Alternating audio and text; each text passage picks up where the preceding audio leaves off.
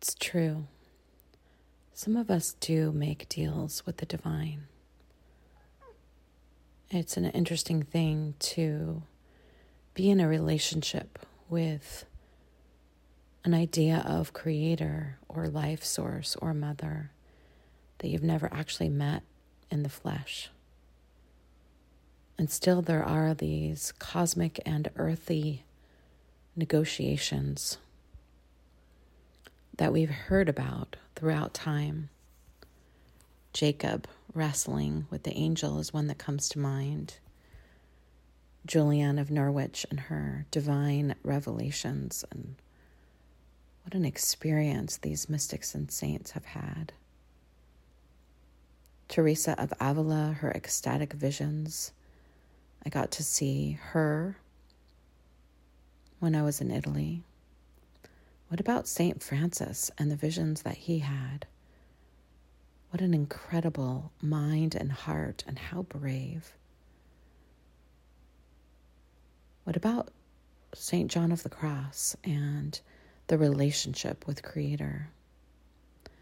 And then there's people like Hildegard von Bingen, who made up a secret language, was an herbalist, was declared a doctor of the church, was a composer, an artist, so many things. We all have these different relationships with how we experience the divine and the divine's message to us and through us. Who are some of the people that you've studied and followed and looked at their work? Have you looked at the work of Pema Chodron? What about Mother Teresa? Dr. Martin Luther King? Malcolm X? Gandhi? Bishop Tutu. I got to sing for Bishop Tutu once. I was part of choir, a children's choir at Glide Church in San Francisco. Who are some of the people that you have been connected with? Artists, Vincent van Gogh and his tortured story, Frida Kahlo and her accident and what it meant for her work, Diego's work with how he represented the people of his time and their relationship with creation and power structures. Or our very own art matriarch. I'm thinking of Lenore Thomas Straus when given the opportunity to choose any art that she wanted as a part of the New Deal during the Roosevelt administration, and she chose to carve the preamble to the Constitution in stone. You know, no small activity. In a way, each one of these is its own deal with the divine, a kind of negotiation, and allowing for information in the form of prayer, painting, poetry, music, story, sacred practice to come through. Not everyone strikes a deal with the divine, and I'm sure these lovely saints and teachers wouldn't necessarily call it that. But when Jacob wrestles with the angel and he comes away with the limp, I tend to think those of us who do wrestle with angels end up walking with a kind of a limp. When I was in my early 20s, I was working in corporate America selling computer training and had some of the first personal computers at my fingertips. Hence, my deep, long connection with technology and my capacity to run almost every single system inside of our company with some support. But I know how to touch it all. And I was also going to the Academy of Art in San Francisco and hating what was happening there and feeling like my art was being stripped from me. I moved away from that world because of a sudden ecstatic experience of my own. It was a kind of ecstatic anger, really. I was at Glide Church in San Francisco, and it was Mother's Day, and didn't really know anything about the about Mother Mary at that time because I wasn't raised Catholic, and if you aren't raised Catholic or Orthodox, you aren't going to hear about her except when you sing about her uh, when you sing Silent Night at Christmas and send Christmas cards with a nice mommy and a cave and a baby and some donkeys. Because there was no room at the inn, of course. I was in church and they didn't talk about the mother. They didn't talk about Jesus' mother. They didn't talk about Rachel. They didn't talk about Rebecca. They didn't talk about Leah. They didn't talk about Sarah. God of Abraham, Isaac, and Jacob. What about the God of Sarah, Rebecca, Rachel, Leah? It was strange. It was a strange moment. And all of a sudden, I was freaking out of my mind with fury. I left that day and I left that church and I stomped up Stockton Street to my home in San Francisco and I was out of my mind with fury. Fury that we could focus so long on the children of men and not the children of women, on a God that was largely presented as masculine and father and not presented and inclusive of the feminine, even though I already knew by this time that the name used for the divine in Genesis, Elohim, included masculine and feminine. I already knew the divine included masculine and feminine, and I was just sort of loving being at Glide Church because we could dance and sing and pray, but even at a liberal church like that, not including the feminine. So I remember standing in my San Francisco apartment and literally just like screaming it was ecstatic fury. At the Father and at Jesus, where is my mother?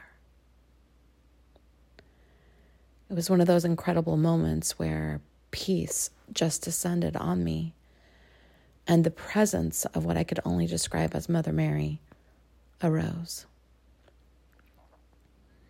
Within 48 hours, my entire life had been turned upside down, and I left all of those things the handsome boyfriend with the motorcycle, the school, the job, the money, the trappings, the high heels got traded for hiking boots, and I was suddenly living in a trailer on a mountain without indoor plumbing and studying with my mamas, the painter mother, Sue Hoya Sellers, and the poet mother, Karen McLeod. The next year would be a time of intense initiation. And it's why one of the reasons I offer trainings at Musea is because I want to offer the intense initiation offered to me by Sue Hoya Sellers and my mother, Karen McLeod, that changed everything for me, which was to study image and language in a sacred container. And we did. We even had a sisterhood called the Sisterhood of the Stone, and we gathered monthly as I went through the initiation with art, with sculpting myself out of who I was and who I would become and who I am today. Well, it was during this first few months of this initiatory mentorship when I began to study the mother in earnest in the form of the goddess, all the way to the Mother Mary and to the Guadalupe. And in this time, intentional creativity came, which was when Sue asked me to put my prayer into whatever it was I was making and to believe that prayer went out to those who needed it and to feel that in my body. And I did, and intentional creativity came forth. But something else came forth too the cries of the world. I can almost hear them right now as I imagine my young self in my overalls and hiking boots and my little braids and my body covered in clay and paint and the wilderness that I was living in as I sent that call out of intentional creative love out to those who need it needed it i heard a response back and the response was almost like a cacophony of suffering. All the world's pain at once. It's like i could hear the deafening screams. It's the same screams of the children at the school in nashville it's the same screams of the children being separated from their parents in the Ukraine. It's the same deafening, senseless sorrow created by humans and wrought upon the earth and other humans. And in that moment, something else came, which I can only explain as a kind of compassion that was born in me. And that was a compassion for not just the suffering, because that was pretty instant for me. And I had been raised with a family who tended the suffering of others, but a compassion for those who would sleep. Because if you would choose to wake, you would hear the cries of the world, and the cries of the world would be so deafening, it would be hard to function if you really let it in. I found it hard to function, and I had a lot of support.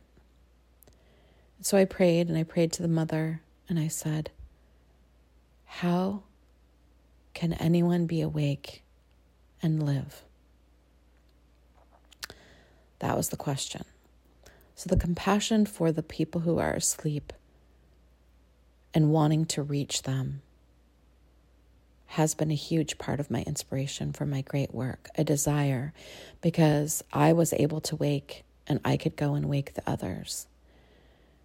And what came from that request, how can anyone be awake and live, was that intentional creativity to make our lives by hand with meaning would actually be the way to navigate a capacity to hear the suffering and to live. This is why in our community we pray in paint, we chant the names of the murdered and the lost. We do not turn our face from suffering. We integrate it into our work so that we can be well enough ourselves to serve. Because if we must turn away or become numb, we will not be able to turn and serve when we are most needed. And so it felt to me like intentional creativity was given as a gift that I would be instructed literally to give away, and I have. At that same time, I made a deal with the divine, and that deal I will share with you right now. That deal was I am your steward, I am your servant. I will do whatever you ask of me. I have one request in return for my yes. Make it plain. Make it really clear what you want me to do, and I will do it. And if it is vague, I will not act. Now, this for me, this deal that I struck with the divine, is like my wrestling with the angel. It is like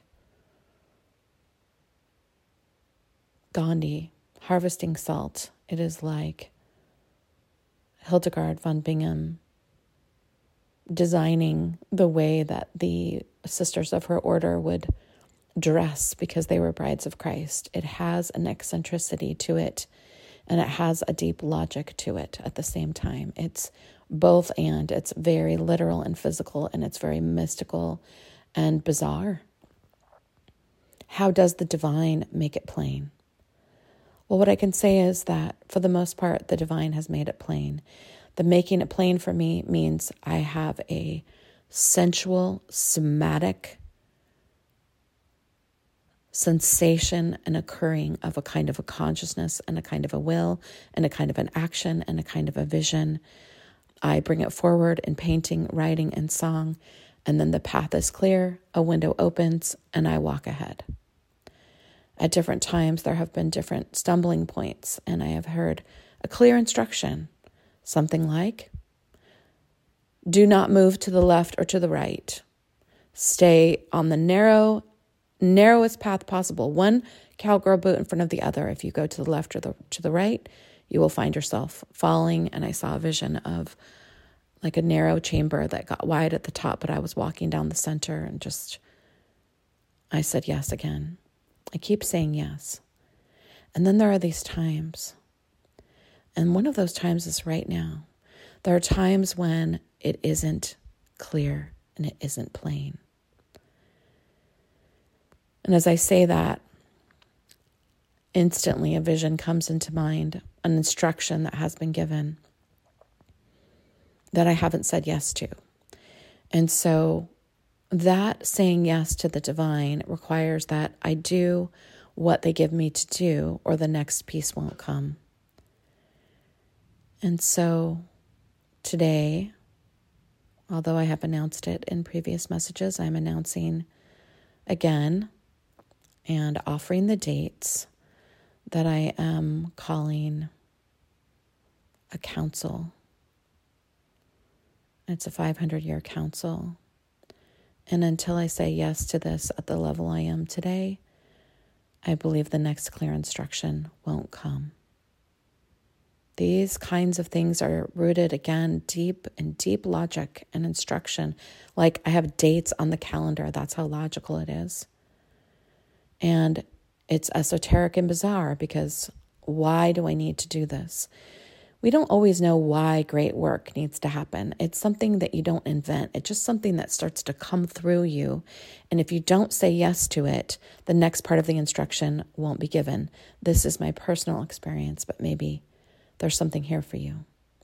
Have you been offered to do something that feels like an impulse, like a great work, like a call from beyond, like a call from your blessed mother your blessed father, and you haven't said yes to it and it's lingering and waiting, and the next piece of clarity will not be given until you say yes to this piece. And so I'm saying yes to this piece which has been given, but I'm also asking for a renegotiation of my deal with the divine. It's the anniversary of my mother Karen's passing into her future. My voice doesn't sound as soft as usual because I'm fighting back tears. For most of my life, I feel I've been guided. And I've shared that guidance with all of you in the forms of the teachings I give, both the high level certifications and these messages and red thread letters and tens of thousands of dollars of complimentary education given each year. These are offerings from my heart, from my great work. Today, I offer these dates to you. I put them on the altar of creation and invite you to meet with me for the next 500 years. I know that the next clear instruction that I truly need is not going to be given until I share these dates with you. That's how mystics roll.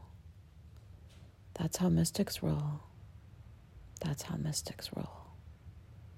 If you do not follow the inner prompting, the next piece of the path will not be placed before you. I have stayed on the narrow path. I have kept up my end of the deal. And yet today I ask for a renegotiation of my sacred assignment. I hope I've showed up to the best of my ability I have. The rain is just stopping. The kitties are near. The community calls. And the dates have been set. And so it is. And so we are. And I share this in memory of my mother, Karen. Before my mother, Karen, walked into her future, she had a vision. It was a vision of an inclusive church or sanctuary that I would begin. And she said it would be almost like how the speaking in tongues happen, where everyone hears the message in their own language. So may you hear the message of the Cura in your own language, and may it meet you where you are.